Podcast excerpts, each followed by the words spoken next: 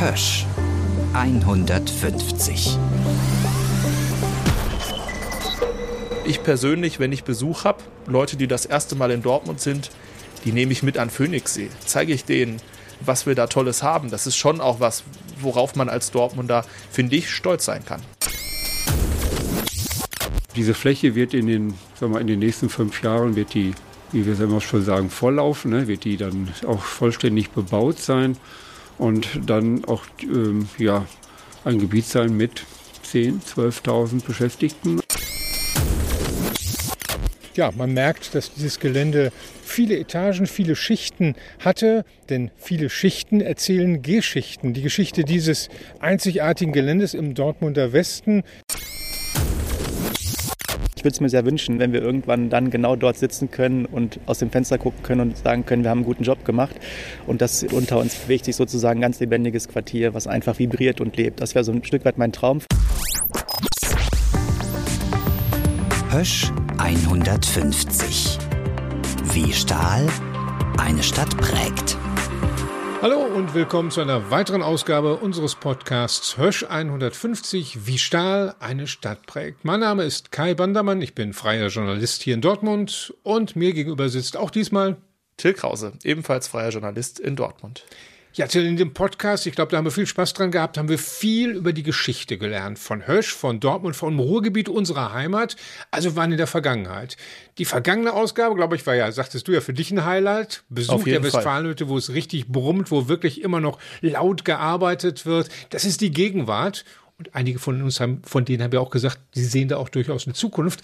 Aber über die wirkliche Zukunft wollen wir heute in dieser besonderen Ausgabe reden, denn äh, wir haben einen bestimmten Eindruck, eine These, äh, Till, dass das zusammenhängt, die Vergangenheit von Hösch und vielleicht die Zukunft von Dortmund. Ja, und zwar auf diesen großen Flächen, die Hösch in der Stadt hinterlassen hat, an sehr äh, besonderen Orten sind riesige Areale frei geworden und natürlich steht die Stadt vor der Frage, was passiert mit diesen Flächen? Ich denke, das prominenteste Beispiel ist der Phoenixsee, da ist schon viel passiert, ist jedem Dortmunder, jeder Dortmunderin Begriff, aber es gibt ja noch andere Flächen, auf denen ganz viel geplant ist in der Zukunft und das möchten wir uns heute anschauen.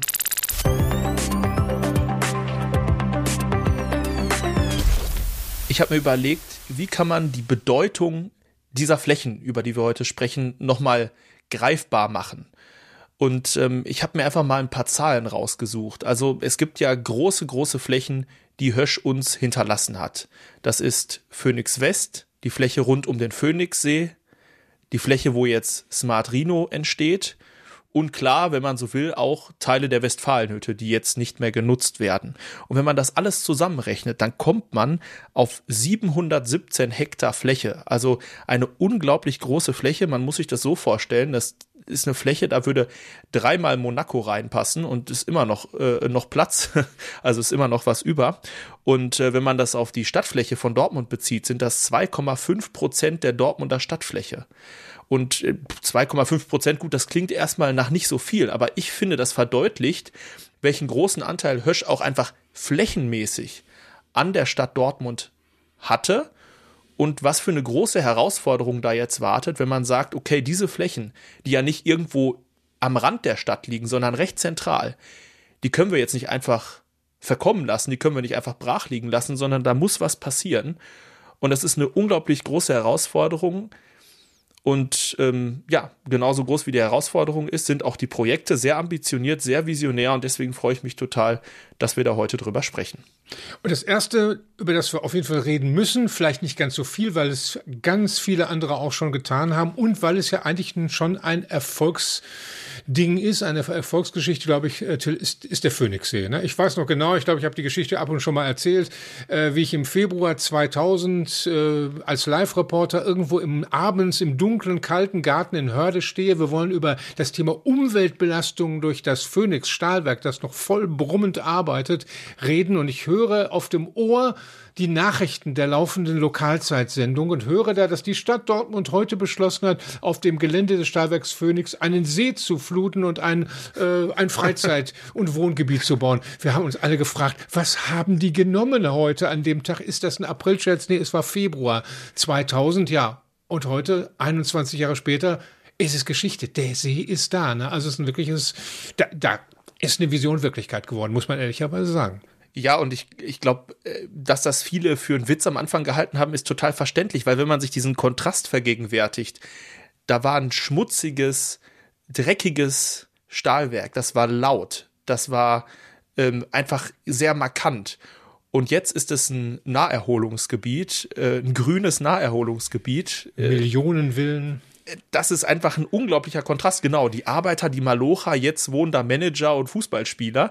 Also das ist einfach ein Riesenkontrast. Deswegen ist das so spannend. Deswegen gibt es ja zum Beispiel auch eine eigene Fernsehserie, äh, die den ganzen Komplex beleuchtet und diverse andere Dokumentationen und was es da nicht alles gibt. Also einfach ein total spannendes Projekt. Und ähm, was ich in der Recherche nochmal festgestellt habe, ist, das finde ich ganz spannend, dass es tatsächlich vor der Stahlzeit da schon mal Gewässer und Grünflächen gab. Also das war sozusagen eigentlich eine recht ländliche Region. Ne? ist ja auch die Straße Seekante genau. beispielsweise. Das muss ja irgendwo herkommen. Ne? Ja, und äh, dann kam 1839 bis 41 kam dann Hermann Piepenstock, hat da sein Stahlwerk hingesetzt und 2001, also nach 160 Jahren, wird das Gelände sozusagen, ich sage in Anführungsstrichen, renaturiert und seiner, in seine ursprüngliche Form so ein bisschen zurückgebracht. Also natürlich ist das, was da heute ist, etwas ganz anderes, aber es ist eben wieder dieses ländliche Naherholungsgebiet.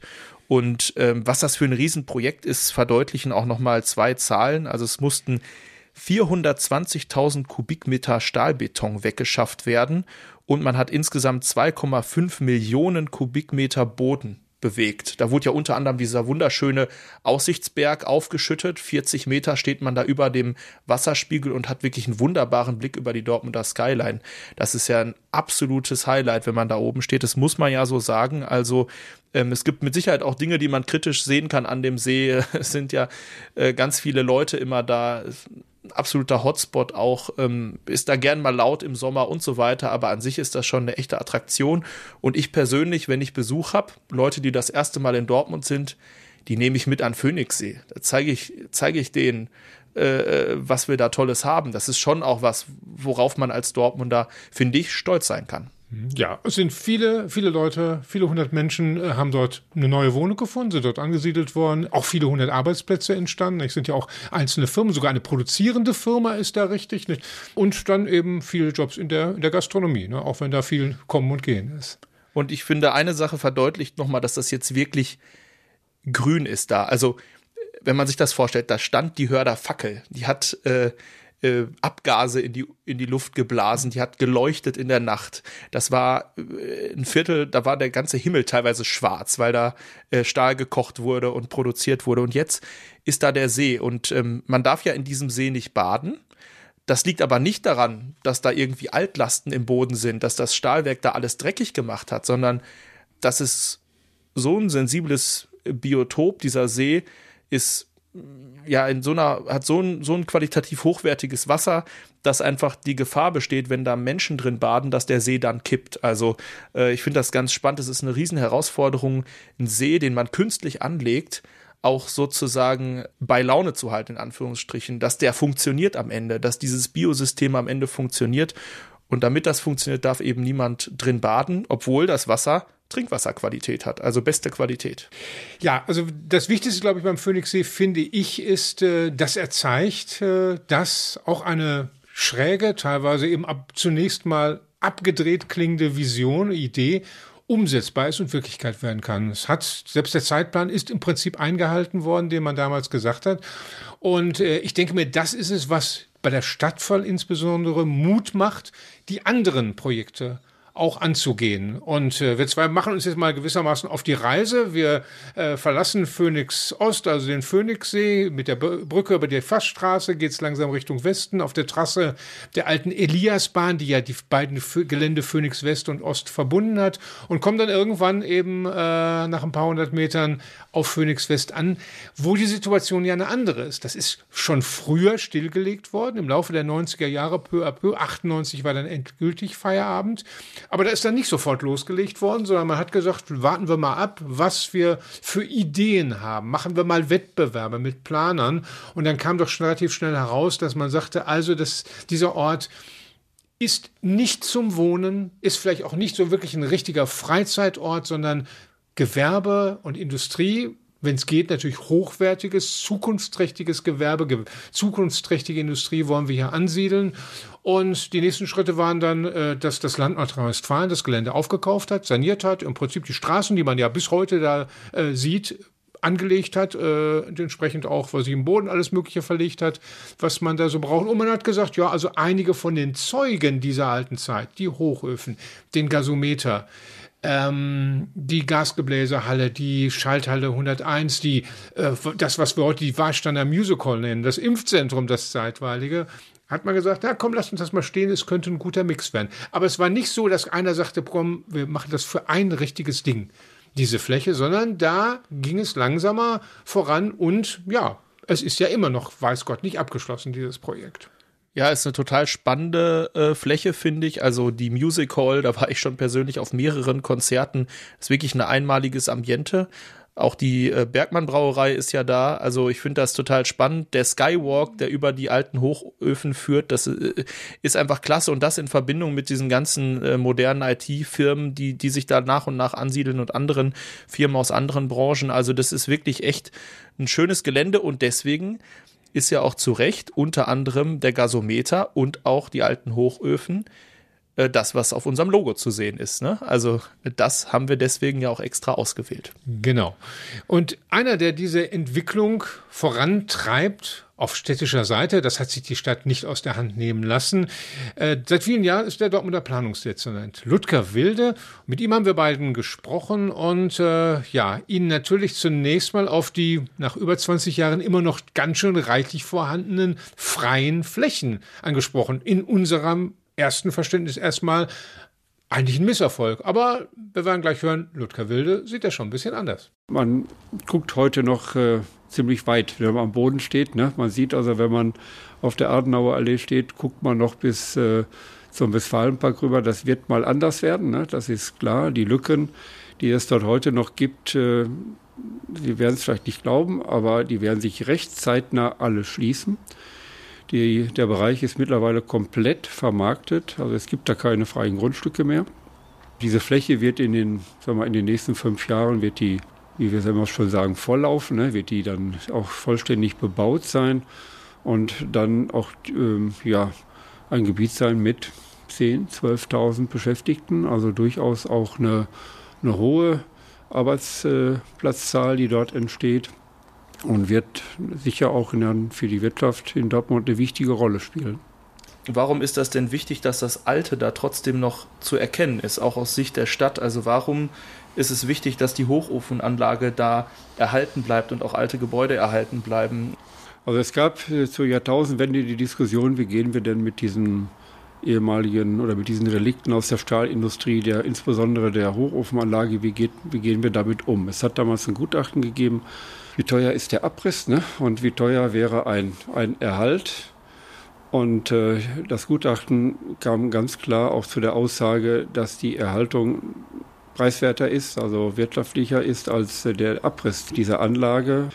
Und wenn Sie mit Dritten sprechen und sprechen über Phoenix West, ne, dann wird nicht gesprochen davon, ähm, ja, wie schön die Architektur ist ne, oder äh, wie schön wir da auch das Grün haben in diese, dieses Baugebiet reinspielen lassen oder was man im Umfeld noch alles so wahrnimmt, ne, den Florianturm und, und auch andere, sagen wir städtisch wirklich wirksame Elemente, stadtbildwirksame Elemente. Nein, es wird immer dann immer vom Hochofen gesprochen. Der Hochofen ist sozusagen das Markenzeichen dieses Quartiers und äh, wenn Sie auch mal in das ein oder andere neu entstandene Gebäude reingehen, Sie werden feststellen, dass die Bauherren immer Wert darauf gelegt haben, dass sie aus ihrem Gebäude auch einen schönen Blick auf diesen Hochofen haben. Also es wird, der wird auch angenommen, der wird akzeptiert und ist äh, sozusagen, wie gesagt, das Markenzeichen, mit dem man sich auch äh, dann nach außen präsentieren möchte. Wenn man Gäste empfängt, möchte man das zeigen. Ne? Oder wenn man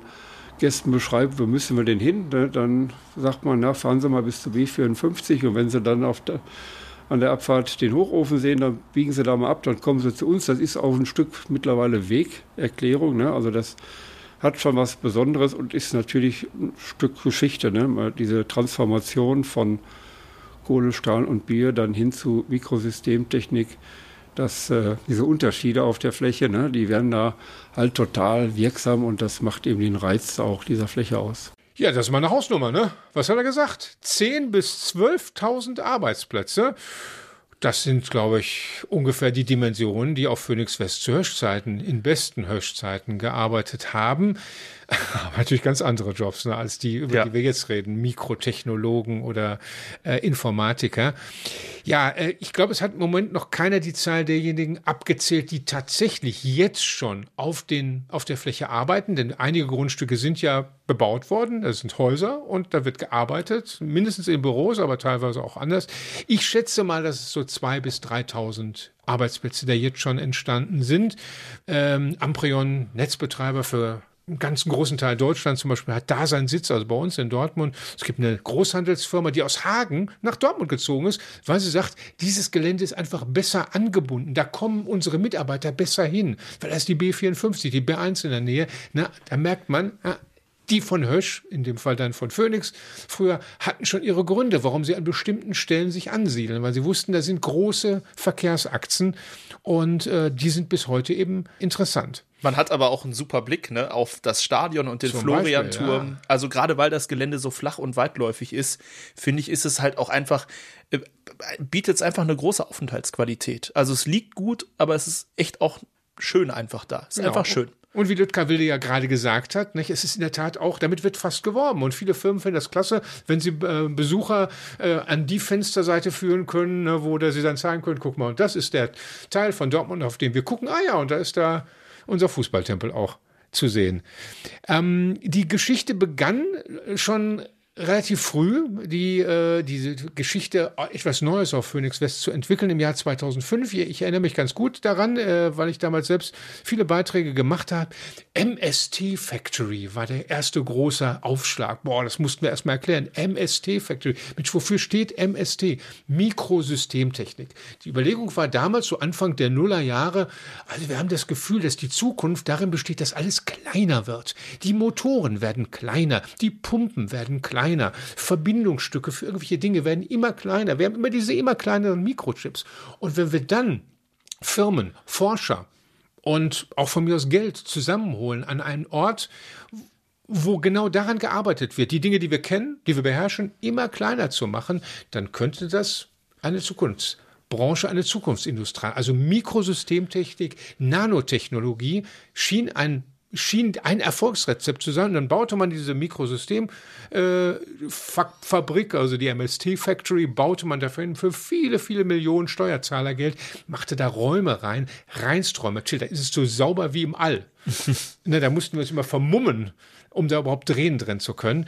Und hat gesagt, ja, jetzt haben wir auch schon die ersten Firmenansiedlungen. Das könnte ein Erfolgsfaktor für Dortmund werden. Mikrosystemtechnik. Ja, das da hat man damals dran geglaubt. Und? Was ist mhm. draus geworden? Wenn du mich so heute fragst, 15 Jahre später, die treten auf der Stelle. Ich will nicht sagen, dass es ein Versenker ist. Diese Firmen machen nach wie vor, haben ihre Arbeitsplätze, die haben, schaffen Jobs für Ingenieure, für Facharbeiter, aber ich sehe da keine Explosion und vor allem ich sehe keine Massenproduktion. Es ist nicht so, dass aus einer Firma, die mit äh, 50 Mann mal hier angefangen hat, mittlerweile eine 5000 Mann Firma geworden wäre. Genau diese Erfolgsrezepte gibt es in der Mikrosystembranche nicht. Leider Gottes, wenn man ein bisschen spöttisch denken will, muss man sagen, ja, sie sind auch irgendwie Mikro geblieben. Gut, erfolgreich bestimmt, die gehen ja nicht pleite, ne? aber, aber das ist der Brüller dass es der Startschuss ist und dass daraus eine Mega-Branche wird mit ganz vielen neuen Jobs für Dortmund. Nee, das Ding ist nicht aufgegangen. Ja, und nachdem wir über die Unternehmen gesprochen haben auf Phoenix West, möchten wir uns jetzt noch mal ein bisschen intensiver mit dem Thema Freizeit beschäftigen. Wir haben ja schon erwähnt, was es alles so gibt da, was man da alles so erleben kann. Es gibt natürlich noch mehr. Und unter anderem kann man auch im Höschambiente essen gehen. Und zwar, weil zwei Unternehmer Gastronom und ein Kaufmann aus dem benachbarten Unna äh, auch Spaß gefunden haben an dem, was da noch steht, an dem Ambiente der Hochöfen zum Beispiel. Und ähm, ja, sie fanden das so attraktiv, dass sie ein Restaurant eröffnet haben in einem der neuen Gebäude, die da gebaut wurden, neben den alten, wie dem der Warsteiner Music Hall oder dem Schalthaus 101. Da haben sie ein Restaurant eröffnet und haben es tatsächlich genannt das Hösch. Also wirklich genau so, das Hösch. Und was ihre Beweggründe waren und was man dort alles so sehen kann, was an Hösch, ja, mal ein bisschen Fantasie erinnert, das erzählen Sie uns in unserer Rubrik. Hier Höschels. Hösch 150. Hier Höschels. Schnitzel, Steak oder veganes Curry mit Blick auf Hochofen und Gasometer, diese Vorstellung hatte Thorsten Zitt sofort gepackt. Der gebürtige Dortmunder weiß um die Bedeutung von Hösch für die Stadt und brachte Hösch zurück in die Stadt. Im Endeffekt ist es so, dass ich und mein Partner in den Städten, wo wir Gastronomien betreiben, immer den Bezug zur Stadt auch suchen. Unser erstes Restaurant zum Beispiel ist in Unna, Exclusive Kitchen. Und da ist es so, dass das im alten Sudhaus der Lindenbrauerei ist. Und den gleichen Bezug haben wir halt zu Dortmund gesucht, haben ihn dann auch gefunden. September 20 ging es los und sechs Wochen später war schon wieder Schicht. Corona-Lockdown. Zitt hielt seine 25 Mitarbeiter bei der Stange, indem er das Kurzarbeitergeld auf volle 100 Prozent aufstockte. In diesem Juni ging es weiter. Seitdem ist die Hütte voll, sieben Tage die Woche, in einem Ambiente, das die Umgebung aufnimmt. Auch auf der Getränkekarte finden sich viele Reminiszenzen. Es gibt ein Hausbier Marke Hösch, ein Likörsortiment namens Phoenix und auch der Barmixer hat sich etwas einfallen lassen. Ein Digestiv aus Wodka, Kalua und Espresso heißt Schwarzes Gold. Die Resonanz ist sehr gut. Wir sind auch sehr froh, dass Dortmund uns so gut annimmt und für uns offen war und dementsprechend ja, uns die Zukunft hier so einfach macht, drücken wir es mal so aus.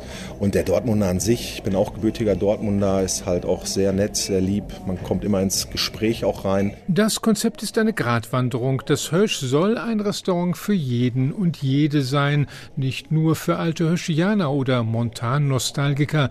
Deshalb darf das Stahl- und Kohle-Feeling nicht zu dick aufgetragen, höchstens angedeutet werden. Ein bisschen edel muss schon sein, zumal die Preise nicht von Pappe sind.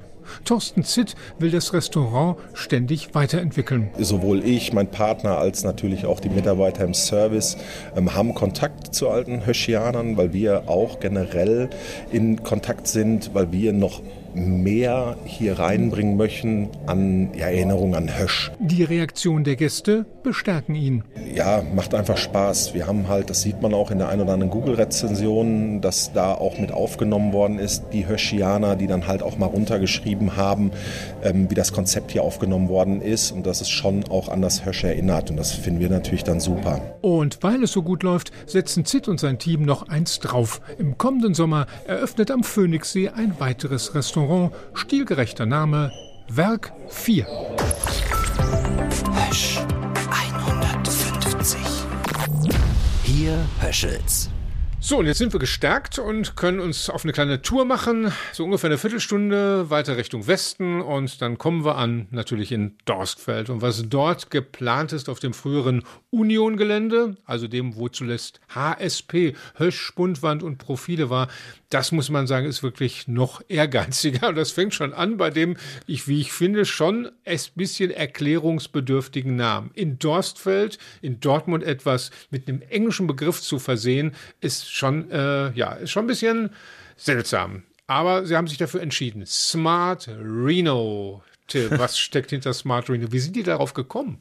Genau das habe ich mich auch gefragt und ähm, äh, im Grunde ist es recht naheliegend. Jeder hat wahrscheinlich in Dortmund schon mal diese Nashörner mit Flügeln gesehen. Das ist ja äh, seit ein paar Jahren Dortmunds zweites Wappentier sozusagen, das inoffizielle Wappentier. Ähm, ist ja auch sehr prägnant einfach und steht für Dortmund mittlerweile. Und äh, Rhino bezieht sich eben auf Nashorn und Smart Rhino, weil es einfach ein ganz modernes, intelligentes Konzept ist für diese Fläche. Ein Konzept, das effizient, technologisch, fortschrittlich, grün und sozial verträglich kombinieren soll. So steht es auf der Webseite von Smart Reno. Und ja, deswegen hat man sich für diesen Namen entschieden. Was auch ein bisschen anders ist an dieser Fläche in Dorstfeld, ist, dass sie nicht der Stadt gehört. Äh, da ist die Stadt gar nicht so wirklich glücklich mit, aber es war oder ist eine Essener Unternehmensgruppe, die Thelen-Gruppe, die bis dahin in Dortmund völlig unbekannt war, die sich das Gelände gekauft hat von ThyssenKrupp und die Entwicklung in die Hand genommen hat. Und das ist schon ziemlich beeindruckend, was da so an Zahlen jetzt schon im Raum steht. 1,8 Milliarden Euro, schätzt man, werden die Gesamtausgaben im Laufe der kommenden Jahre sein. 1,8 Milliarden. Ähm, das Ziel, auf das man so hinsteuert, ist das Jahr 2027, wenn nämlich die internationale Gartenausstellung äh, hier in Dortmund bzw. im Ruhrgebiet Ruhrgebiet sein wird. Und ähm, allen ist klar, dass der Dreh- und Angelpunkt für das Gelingen eine Kernentscheidung, eine Kerninvestition ist, nämlich unsere schöne, gute alte Fachhochschule Dortmund, in diesem Jahr 50 Jahre alt geworden, soll einen zentralen neuen Campus bekommen. Die ist ja verteilt über die ganze Stadt und sie soll da nach Dorsfeld auf dieses Smart Reno Gelände kommen. Da soll noch in diesem Jahr vielleicht 2021 der Grundsatzbeschluss durch das Land Nordrhein-Westfalen, die müssen ja Geld geben, fallen. Ähm, ich hatte die Gelegenheit, da diese Fläche mal wieder zu besuchen das ist nicht ganz einfach, ne? das ist ja eine Baustelle, also es ist verboten, die eigentlich zu betreten, machen aber eine ganze Menge Leute. Äh, ich habe es ganz legal gemacht, ich habe mich verabredet, habe mir gedacht, boah, nimm dir mal irgendwie äh, solide Sachen mit, nimm dir dicke Schuhe mit, nimm dir im Zweifel auch irgendwas für die Ohren mit, weil ich dachte, Baustelle, viel Krach, laut, staubig, lag ich völlig falsch. Der, ein Großteil der Arbeiten, nämlich das oberflächliche Abräumen von Gebäuden, ist passiert. Im Moment ist es da relativ ruhig und äh, ja, ich muss sagen, aber trotzdem, der Besuch, der war richtig spannend.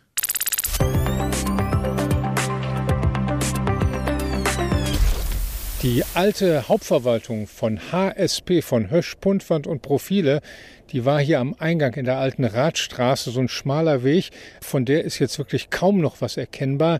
Ich schaue auf einen ziemlich großen Schuttberg, ich schaue auf offene Wände auf ein paar Graffitis, die scheinen jüngeren Datums zu sein. Und auch sonst, wenn ich mich einmal umdrehe, ist es hier ruhig auf dem Gelände. Ich sehe viele Berge von abgeräumtem Material. Es sieht so ein bisschen aufgeräumt aus, aber es wird an der Zukunft gebaut. Bauen, das verbindet man mit Geräuschen, aber im Moment gibt es hier keine Geräusche.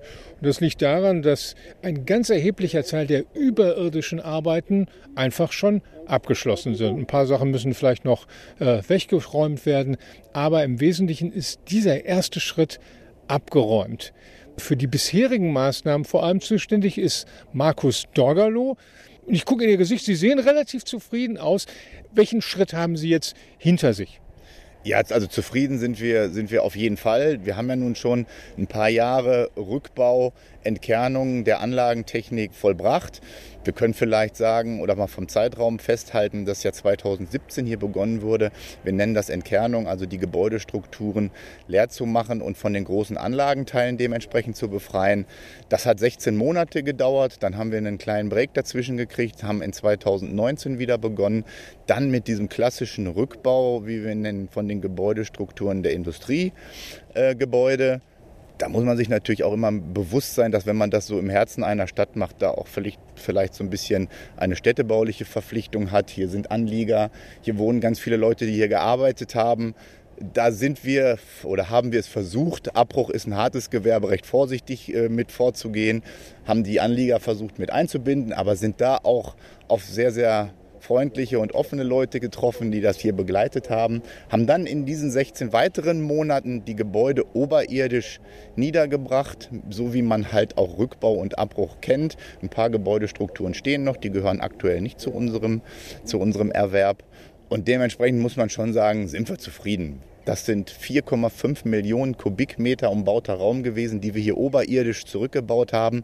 Wenn man das hier in Dortmund so mit dem schönsten Stadion der Welt vergleicht, dann kann man sagen, das ist zweieinhalb Mal das Westfalenstadion gewesen, was hier gebäudestrukturtechnisch zurückgebaut wurde. Nur um mal so ein paar Größenordnungen zu haben, sind 75.000 Tonnen Schrott gefallen.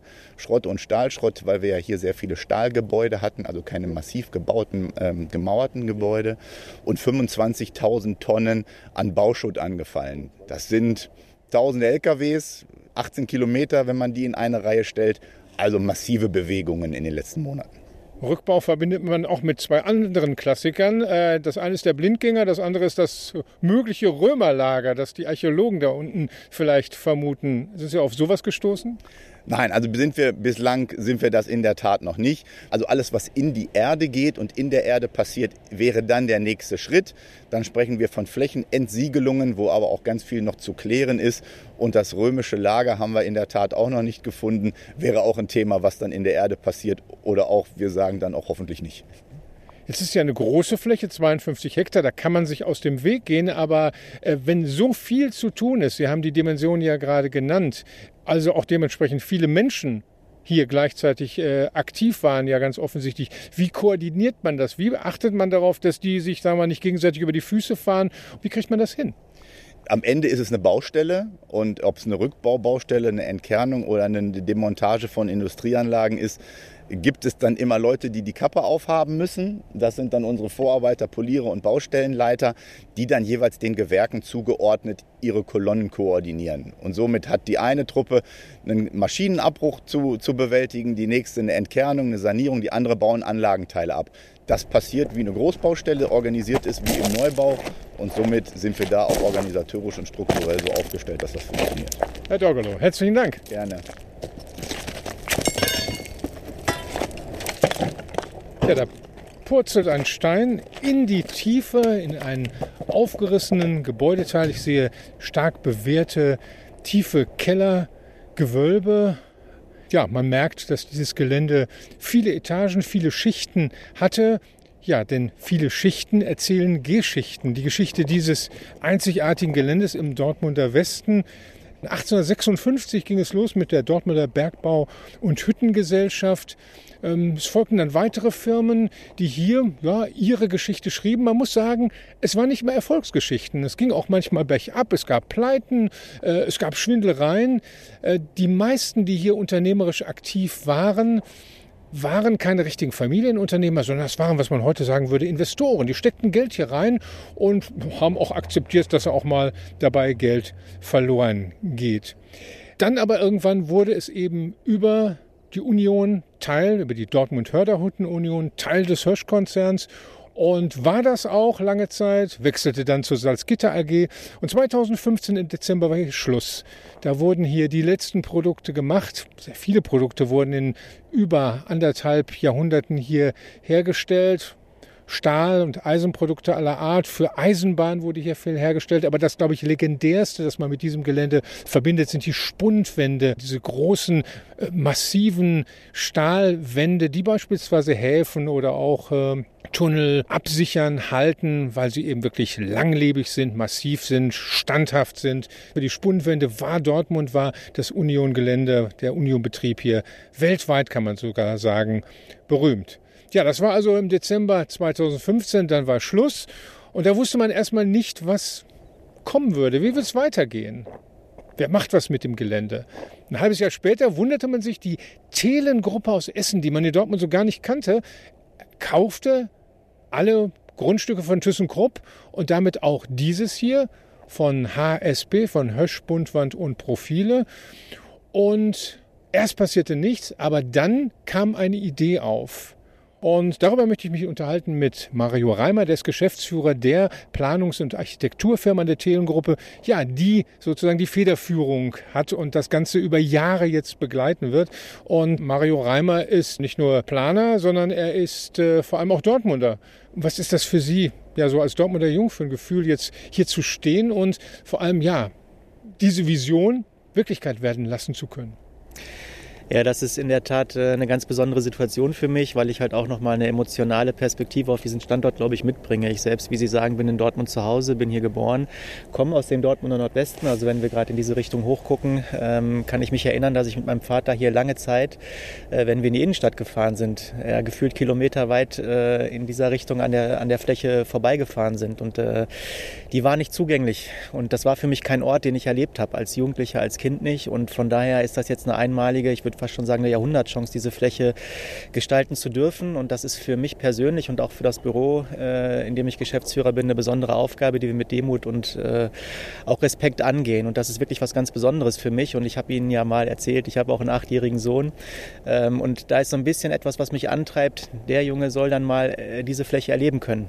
Jetzt hätte man sich ja auch ganz einfach machen können, nämlich einen Zaun drum, einen Zaun drum, einen sicheren Zaun und sagt, diese 52 Hektar kommen, die soll sich die Natur mal zurückholen und so ein schönes neues Zukunftsquartier, das bauen wir irgendwo auf der grünen Wiese. Warum ist das nicht passiert? Das ist nicht passiert, weil das, glaube ich, tatsächlich der, der, die falsche Entscheidung gewesen wäre. Sie haben hier einen Standort, der absolut zentral ist. Ich sagte gerade schon Jahrhundertchance und das meine ich auch so. Wenn Sie sich mal die Umgebung hier angucken, die Dortmunderinnen und Dortmunder werden es wissen, Sie sind hier in unmittelbarer Nähe zur Innenstadt. Das ist also ganz, ganz viel wert. So eine Fläche hat man nicht alle Tage. Wir reden hier über 52 Hektar, die integriert entwickelt werden können. So einen Standort gibt es ganz, ganz selten. Sie haben äh, in diese Richtung die Rheinische Straße, ein lebendiges Quartier. Sie haben westlich Dorstfeld angrenzen und Sie haben nach Nordwesten Huckade, Bodelschwing, Nette ähm, angrenzen. Das ist einfach eine wahnsinnige Chance, auch hier Verbindungen zu schaffen in die bestehenden umliegenden Quartiere. Das ist eine große Herausforderung, nicht nur städtebaulich, sondern auch auf ganz vielen anderen Ebenen. Aber das macht es auch ein Stück weit aus. Und insofern ist diese Fläche mit Sicherheit ein Potenzial, um Brückenschläge zu schließen in die umliegenden Quartiere. Und dieser Aufgabe widmen wir uns natürlich auch. Das heißt, wenn ich Sie richtig verstehe, sind Sie der Ansicht, dass weil diese Fläche so eine große industrielle Vergangenheit hatte, offensichtlich mit Standortvorteilen, die andere Investoren früher mal überzeugt hat, hat sie gerade deswegen auch jetzt eine Zukunft. Ganz bestimmt hat sie eine Zukunft. Sie müssen auch die Emotionen, die sich mit dieser Fläche, mit diesem Ort verbinden, berücksichtigen. Wir haben hier eben drei denkmalwürdige Gebäude. Vor einem stehen wir gerade, die Walzendreherei. Und das möchten wir natürlich auch bestmöglich in die Entwicklung integrieren. Das ist ja kein einfaches Industrie- und Gewerbegebiet, was hier entsteht an der Rheinischen Straße, sondern das ist ein absolut neuer Stadtteil, der hier entstehen soll. Smart Reno ist das Stichwort mit wirklich beeindruckenden Zahlen. 52 Hektar Fläche, 35.000 Menschen sollen sich hier später mal aufhalten, wohnen auch. 1400 Wohnungen sind nämlich geplant. Wenn es gut geht, 7000 Arbeitsplätze. Und das Ganze natürlich durchzogen mit schönen grünen Wegen. Ist alles natürlich ökologisch tipptopp. Viel Radwege, eine Hochbahn sogar, so wie unsere Haarbahn, die wir schon kennen, oder wie die Wuppertaler Schwebebahn. Sehr viel Grün, Wasser, Arbeitsplätze. Also ein völlig neuer Stadtteil, ein völlig neuer Lebensort. Und hier stehen wir jetzt gerade neben einem riesig großen Berg mit äh, Holz, Holzresten, Holzschrott. Äh, man braucht also ein bisschen Fantasie. Mario Reimer ist aber der Mann, der plant und der Fantasie hat. Und jetzt stehen wir hier so ziemlich, würde ich sagen, ja, nicht in der Mitte, aber äh, schon ein bisschen weiter entfernt von den nächsten Gebäuden. Haben Sie so eine blasse Ahnung, wenn Sie die Pläne, die Sie ja auch teilweise mitgemacht haben, wo wir stehen. In fünf Jahren können wir dann noch hier stehen oder werden wir dann von Radfahrern über einen Haufen gefahren? Oder stehen wir im Wasser? Denn auch Wasser ist ja so ein Element. Ja, tatsächlich wären wir hier ganz nah an einer zentralen Wasserfläche, die wir hier planen. Und äh, sie stehen sozusagen gerade im südlichen Teil der Fläche. Das heißt, in unserem Rücken würden hoffentlich äh, ein gut belebtes Quartier, ein, ein Quartiersherz sich hier befinden mit viel Wohnnutzung. Rechter Hand wäre hoffentlich die neue Fachhochschule. Insofern sind sie hier sozusagen im Herzen des Quartiers. Da muss man jetzt ein bisschen Fantasie entwickeln. Ich hoffe natürlich, dass uns viele Radfahrer hier über den, über den, den Weg mit uns kreuzen würden, denn wir haben auch geplant, hier ein weitestgehend autofreies Quartier zu planen. Insofern ist der Radverkehr und andere Mobilitätskonzepte, die wir noch im Kopf haben, hier ganz entscheidend. Aber das hier ist tatsächlich mit viel Fantasie die neue Quartiersmitte, mit Wasser, mit Wohnnutzung, mit Nutzungsmix und rechter Hand hoffentlich eine neue Fachhochschule. Das ist ja so ein gigantisches langdauerndes, komplexes Projekt. Wie kriegen Sie die, alle Beteiligten, da ist ja auch Vater Staat dabei, die Stadt, das Land etc., wie kriegen Sie die eigentlich alle unter einen Hut? Das ist von Anfang an hier, glaube ich, sehr, sehr gut gelungen. Und wir sind ja nicht allein unterwegs, sondern wir haben hier einen wirklich starken Schulterschluss mit der Stadt Dortmund, mit der IHK, mit der Fachhochschule. Das heißt, wir sind von Anfang an in einem wirklich äh, sehr transparenten, sehr offenen Dialog, in guten Gesprächen. Wir haben von Anfang an wirklich sehr eng zusammengearbeitet. Nur so funktioniert es auch. Und von daher glaube ich, dass auf dieser Seite von Beginn an wirklich eine starke Gemeinschaft hier ein großes Interesse hat, ein wirklich gutes, qualitätsvolles, tolles Projekt zu verwirklichen. Und äh, nur so funktioniert es letztendlich auch. So ein gigantisches Projekt kostet natürlich auch etwas. Ich habe mal eine Zahl gelesen, 1,2 Milliarden, dann war es auch schon 1,8 Milliarden, die an Gesamtinvestitionen insgesamt hier vielleicht in den kommenden Jahren bewegt werden. So weit sind wir ja noch nicht. Aber es wurde ja schon etwas gemacht. Mal platt gefragt, wer hat eigentlich das bezahlt, was bis jetzt hier schon passiert ist, von dem uns der Herr Dorgalo vorhin erzählt hat? Wir sind als Unternehmensgruppe hier natürlich ein Stück weit auch in der Pflicht, das, was bis jetzt passiert ist, nämlich die Abräumarbeiten, die entsprechenden Gutachten, die auch die städtebauliche Konzeption begleiten. Da sind wir in der Pflicht. Das machen wir als Unternehmensverbund und dafür sind wir eben auch, haben wir eben auch die Kosten getragen. Das ist ganz normal an der Stelle und von daher alles gut. Ein zentraler Bestandteil, das ist ja bekannt, ist die Fachhochschule. Die Fachhochschule Dortmund hat einen lang gehegten Traum, nämlich sie möchte endlich ihre ganzen Aktivitäten, vor allem ihre ganzen Studierenden, die 15.000, an einen zentralen, neuen, modernen Ort zusammenführen. Und wenn alles gut geht, könnte und dann soll dieses Smart Rhino-Gelände an der Rheinischen Straße der neue Campus der Fachhochschule werden. Das kostet über 600 Millionen Euro, die das Land NRW investieren müsste. Es gibt da im Moment eine Reihe von Gesprächen. Die Stadt Dortmund sagt, es sieht nicht schlecht aus. Drücken wir mal die Daumen, dass das auf jeden Fall auch so funktioniert. Herr Reimer, der Zeitplan aber hier insgesamt nochmal gefragt, wie gut liegen Sie?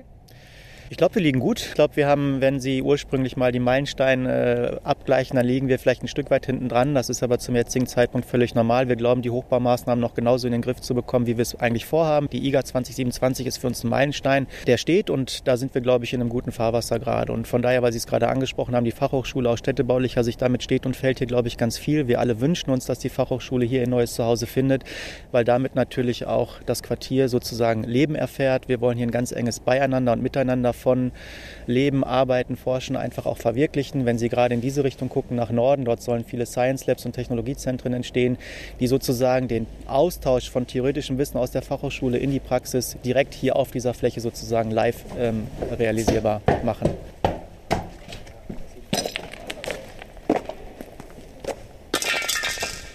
Es gibt drei von den historischen Gebäuden, die erhalten werden sollen. Das eine ist das sogenannte Emscher Schlösschen, dann gibt es die sogenannte Feldherrenhalle und das dritte ist die Walzendreherei. In der befinden wir uns jetzt.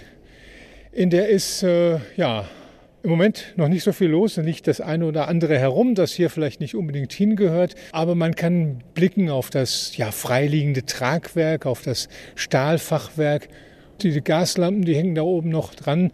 Dieser Ort ist schon sehr spezieller, vor allem ist er für mich selbst persönlich ein sehr spezieller, denn in dieser Walzendreherei hat mein Vater gearbeitet. Bis zum Schluss, bis er in den Vorruhestand gegangen ist. Das heißt, er hat hier in der Walzendreherei die Arbeitsprozesse beobachtet. Und ich gebe zu, er hat mir nicht viel von seiner Arbeit erzählt. Er hat mir nicht viel von seinem Arbeitsort erzählt. Ich weiß nur, ja, Vater ist in der Walzendreherei immer gewesen, Schichtarbeit gemacht. Es ist schon bewegend, das jetzt zu sehen und schön zu wissen, Herr Reimer, dass diese Halle stehen bleiben wird. Was kann man hier machen, außer es irgendwie ein bisschen schöner machen, die Graffitis vielleicht irgendwie ein bisschen äh, retuschieren? Also für uns sind die genannten Gebäude und auch die Walzendreherei einfach ganz wesentliche Ankerpunkte auch aus städtebaulicher Sicht, weil sie eine Geschichte haben, weil sie, wie Sie gerade auch eindrücklich geschildert haben, eine gewisse Emotion transportieren, nicht nur für Sie, sondern auch für viele andere Leute. Insofern sind sie fester Bestandteil des städtebaulichen Entwurfs und der städtebaulichen Konzeption. Hier ist natürlich ganz viel denkbar. Es ist ja nicht so, dass wir die Nutzungen schon final bis zum Ende gedacht haben, sondern wir haben einfach ganz, ganz viele Ideen. Wir werden natürlich auch nochmal über den städtebaulichen Realisierungswettbewerb andere Hinweise und wiederum neue Ideen bekommen, die wir gegeneinander oder miteinander abwägen müssen. Wir werden die Walzendreherei, zumindest wenn denn die Fachhochschule dann hier ein neues Zuhause findet, wird sie unmittel, in unmittelbarer Nähe ähm, zur Fachhochschule auch stehen. Also die Walzendreherei. Und dann ist natürlich Licht auf der Hand, hier möglicherweise auch Nutzungen der Fachhochschule hineinzubringen, ähm, vielleicht Arbeitsplätze, ähm, wie auch immer. Aber sozusagen, dass hier eine, eine Integration in den eigentlichen Campus möglich ist, also das können wir uns gerade ganz gut vorstellen hier in dem Gebäude. Nicht nur die innere Nutzung ist, glaube ich, hier ein wichtiger Punkt, sondern auch der Erhalt von außen, die Fassadengestaltung. Und mit äh, diesem Respekt gehen wir, glaube ich, auch an die Gestaltung hier dran und hoffen natürlich, hier spannende neue Nutzungen auch integrieren zu können.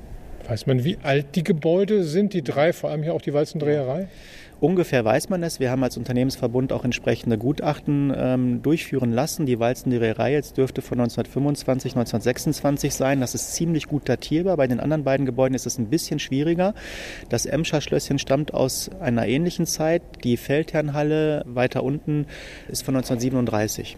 Herr Reimer, vielleicht zum Abschluss. Lassen Sie uns noch mal, ich bringe jetzt mal so eine etwas skeptische Note rein, damit wir auch diesen Aspekt mal angesprochen haben. Ich sehe die Pläne, ich sehe eine tolle Vision, ich sehe ein beeindruckendes Video, ich sehe eine Reihe von sehr engagierten Menschen wie Ihnen und äh, auch bei der Stadt hier und äh, im Umfeld äh, auch der Wirtschaft, der Fachhochschule, die wollen dieses Smart Reno, die sind begeistert, die sind fasziniert.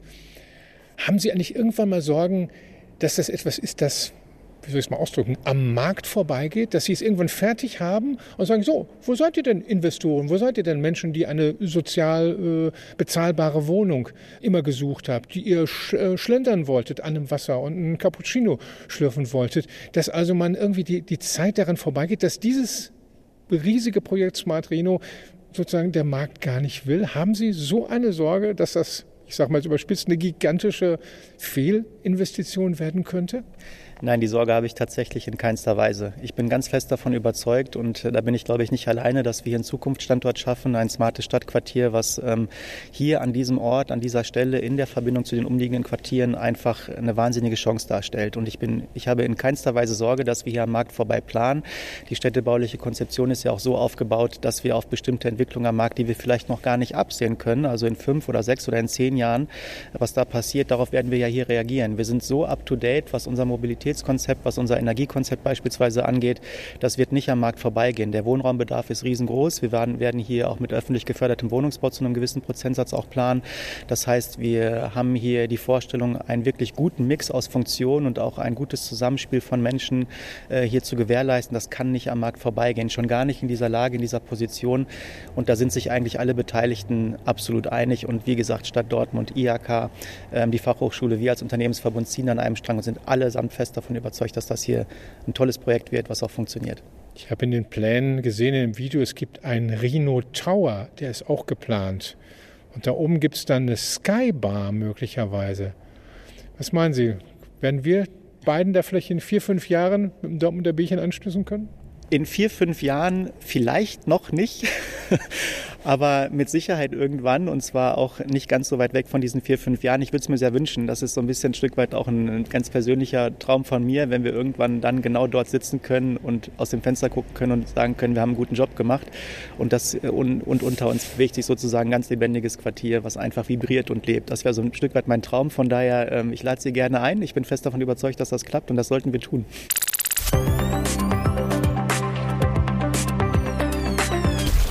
Ich habe schon gesagt, die Stadt hätte es gerne selbst gemacht. Sie hat sich tatsächlich auch bei ThyssenKrupp um das äh, Gelände beworben, um das HSP-Gelände, aber sie hat es halt nicht bekommen und war da erst ein bisschen sauer drüber, hat sich aber, das sagt Ludger Wilde, der Planungsdezernent, den wir ja vorhin schon mal gehört haben, sagt, äh, die machen einen guten Job. Wir haben uns mit denen verständigt. Die machen das sehr kooperativ. Äh, diese Telengruppe, also mit privat und öffentlich zusammen, äh, das scheint zu funktionieren. Es ist für die Stadt deshalb sehr wichtig, weil sie ihr zwei Dinge wichtig sind, nämlich nicht nur, dass die auf der Fläche was passiert, dass da wieder Leben ist, dass da dieses gigantische und ambitionierte Smart Reno entsteht, sondern die Stadt hat vor allem äh, noch etwas anderes im Sinn. Ähm, sie hofft auf die Strahlkraft. Und was Ludger Wilde damit meint, sagt er uns jetzt. Wir möchten gerne, dass dieses Quartier auch die Umgebung mitreißt und äh, mitanimiert, was für die Entwicklung zu tun. Sie kennen den Bereich, wenn Sie Dortmund nach Westen über die Rheinische Straße verlassen, das Dortmunder U und auch das, was da angrenzt, ist alles äh, auch über Stadterneuerungsmaßnahmen in den vergangenen Jahren sehr schön weiterentwickelt worden und äh, hat sich wirklich gut entwickelt. Und dann bricht es so ein Stück weit hinter der sogenannten Dorstfelder Brücke ab, dort wo die Rheinische Straße über die Bahn geht. Und äh, in dem westlichen Teil, bevor man da nach Dorstfeld reinkommt, da ist tatsächlich noch Entwicklungsbedarf, Optimierungsbedarf. Und äh, das wollen wir natürlich entsprechend äh, mit diesem Projekt verknüpfen mit Smartrino. So Smartrino soll auch ausstrahlen auf die Nachbarflächen, sollen diese mit in die Entwicklung bringen. Und das fällt natürlich viel leichter, wenn ich so ein Quartier wie Smartrino mit mehreren tausend neuen Bewohnern, die dort auch äh, auf, der, auf diese Fläche kommen sollen, habe, ne? sodass ich dort diese Potenziale auch wirklich nutzen kann. Wenn man über Smart Rhino redet, Till, da muss man über ein Gebäude reden, äh, das äh, die Adresse hat, Rheinische Straße 173, aber das ist nur eine Adresse, ist eine gigantische Geschichte. Ist nämlich dieses große, riesig große, markante Verwaltungsgebäude an der Rheinischen Straße, äh, dieser hohe Bau, 1911 gebaut worden von Hugo Stinnes, da haben wir schon drüber geredet in den frühen Folgen hier unseres Podcasts. Der Sitz der Vereinigten Stahlwerke, dieses großen Trusts in den 20er Jahren. Und dieses Gebäude ist, ja, kann man so sagen, seit vielen, vielen Jahren Im Dornröschenschlaf. Sollte dich da nicht mal irgendwie ein Hotel rein oder so? Gab es da nicht mal? Sollte sein. Ich, es ist, war so weit, dass es sogar Pläne schon gab. Also ich, wir haben einen Fernsehbericht für den WDR gemacht, wo ich mit dem Investor, ein Schweizer, mit dem Architekten, ein Dortmunder Architekt, waren wir in einem Büro, da hat er mir wirklich die Pläne gezeigt, wie er dieses Büro umbaut zu einem Hotelzimmer. Und zwar wollte man die Büros, nämlich die relativ klein waren, durchaus so lassen, aber die waren sehr hoch und die pfiffige Idee war, diese Hotelzimmer sollten Hochbetten haben. Kenne ich so eigentlich gar nicht. Also habe ich selten erlebt, dass man sagt, wir haben wenig Fläche, also bauen wir in die Höhe. Und das sollten also wirklich hohe Hotelzimmer sein. Also die waren wirklich sehr, sehr weit. Und ich habe mich immer gefragt, ja, wann wird denn endlich eröffnet? Und irgendwann hieß es dann mal, ne, das lassen wir doch sein. Und irgendwie hat sich, rechnet es sich vielleicht doch nicht. Und dann kam Corona und äh, ja, ähm, inzwischen tut sich gar nichts und Ludger Wilde sagt, das wundert ihn nicht, äh, denn äh, das Ganze ist wohl ganz offen mittlerweile zu einem richtigen Spekulationsobjekt geworden, denn es steht ja wirklich genau am Rande, ganz markant von diesem Smart Rhino Gelände, aber gehört eben nicht dazu, sondern gehört einem externen. Wie gesagt, Ludger Wilde sagt, Spekulationsobjekt. Das Gebäude war vor einigen Jahren für Anführungsstrichen kleines Geld zu erwerben hat mittlerweile, ist, das ist nicht der, also der jetzige Eigentümer ist nicht der erste Erwerber, ne, sondern da hat es auch welche zwischen gegeben. Die Preise sind immer weiter hochgegangen und äh, alle gehen natürlich davon aus, äh, dass der Preis nicht fällt, ne, wenn Smartrino kommt. Also diese Nähe und diese räumliche, dieser räumliche Zusammenhang wird dazu führen, dass das Gebäude natürlich auch wertvoller, werthaltiger wird. Das Gebäude ist aus meiner Sicht durchaus eine Schlüsselimmobilie für die Entwicklung von Smart Rhino. Ich will jetzt nicht die Preise hochtreiben, aber das weiß man. Ich habe davor diesen auch durchaus repräsentativen, äh, mit Platanen überstandenen Parkplatz, ne, der sich da versteckt. Also ist auch ein wichtiges Element, was erhalten bleibt.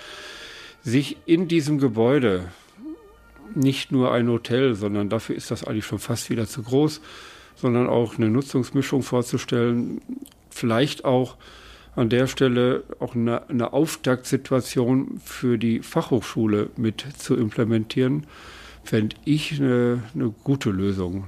Klar, die Lage ist natürlich einmalig, vor allem wenn da jetzt dieses riesige Projekt tatsächlich umgesetzt wird. Und dann ist das ja auch einfach wirklich ein beeindruckendes Gebäude. Also wenn man da drauf zufährt, drauf zugeht, das fällt einem direkt auf. Das passt da auch eigentlich gar nicht so richtig hin. Das ist ein Riesengebäude und mit diesen großen Säulen, das ist ja wirklich richtig imposant. Und dann dieser Spruch, nicht? der legendäre Spruch oben über dem Portal, es lobt den Mann die Arbeit und die Tat, ist bis heute, also auch nach über 100 Jahren ungeklärt, welcher unbekannte Künstler, Dichter diese legendären Zahlen formuliert hat und was er uns damit sagen wollte. Aber es steht da und jeder hat den Spruch schon mal gesehen.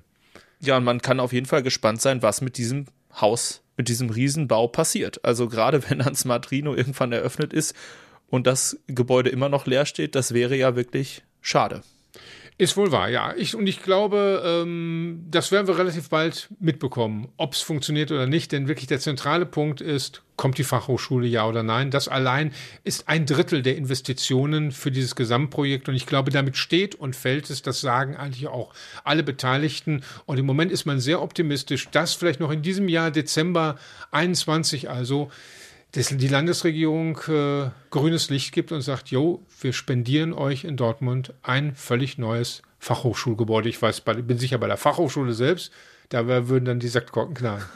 Das kann ich mir auch vorstellen. Und wahrscheinlich nicht nur dort. Ja, und damit ist sie beendet fürs Erste. Unsere Reise in Dortmunds Zukunft auf die Flächen, die die Hösch-Vergangenheit erlebt haben, aber die nun eben auch vielleicht die Grundlage, der Boden sind für die Zukunft von Dortmund, für nächste Generationen. Und vielleicht erinnern Sie sich ja dann oder werden daran erinnert, dass da, wo Sie gerade leben, fahren, chillen, forschen, was auch immer, ein Ort war, wo richtig hart mal gearbeitet wurde, 150, 180, 200 Jahre davor.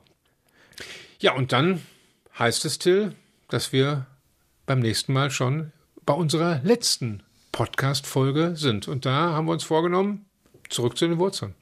Genau. Wir machen uns auf den Weg wieder auf die Westfalenhütte, diesmal aber in den Bereich, wo auch das Höschmuseum seinen Ort hat, also da, wo alles anfing, da, wo auch das erste Werkstor stand und äh, da, wo Albert Hösch damals loslegte und den Grundstein legte für diese Riesengeschichte, die wir uns in den letzten 14 Folgen angeschaut haben. Und da möchten wir eben nochmal so ein, so ein Art Resümee ziehen, Bilanz ziehen. Äh, was haben wir gelernt? Äh, äh, was ähm, bedeutet eigentlich Hösch für Dortmund? Und wir haben auch ein paar Überraschungen vorbereitet. Über die wir natürlich jetzt noch nichts sagen, sondern wir bedanken uns. Genau, wir bedanken uns bei Isolde Parussell, der Museumsleiterin vom Hösch-Museum, die übrigens dann auch in der 15. Folge dabei sein wird. Sehr schön, ne? denn sie bringt wirklich immer Farbe und äh, ja, ihre eigene Note in diesem Podcast und das schmückt uns auf jeden Fall. Genau, und wir bedanken uns auch für die Unterstützung bei der Hans-Böckler Stiftung. Und damit bis zum nächsten Mal. Tschüss. Wie Stahl eine Stadt prägt. Hösch 150. Ein Podcast von und mit Kai Bandermann und Till Krause.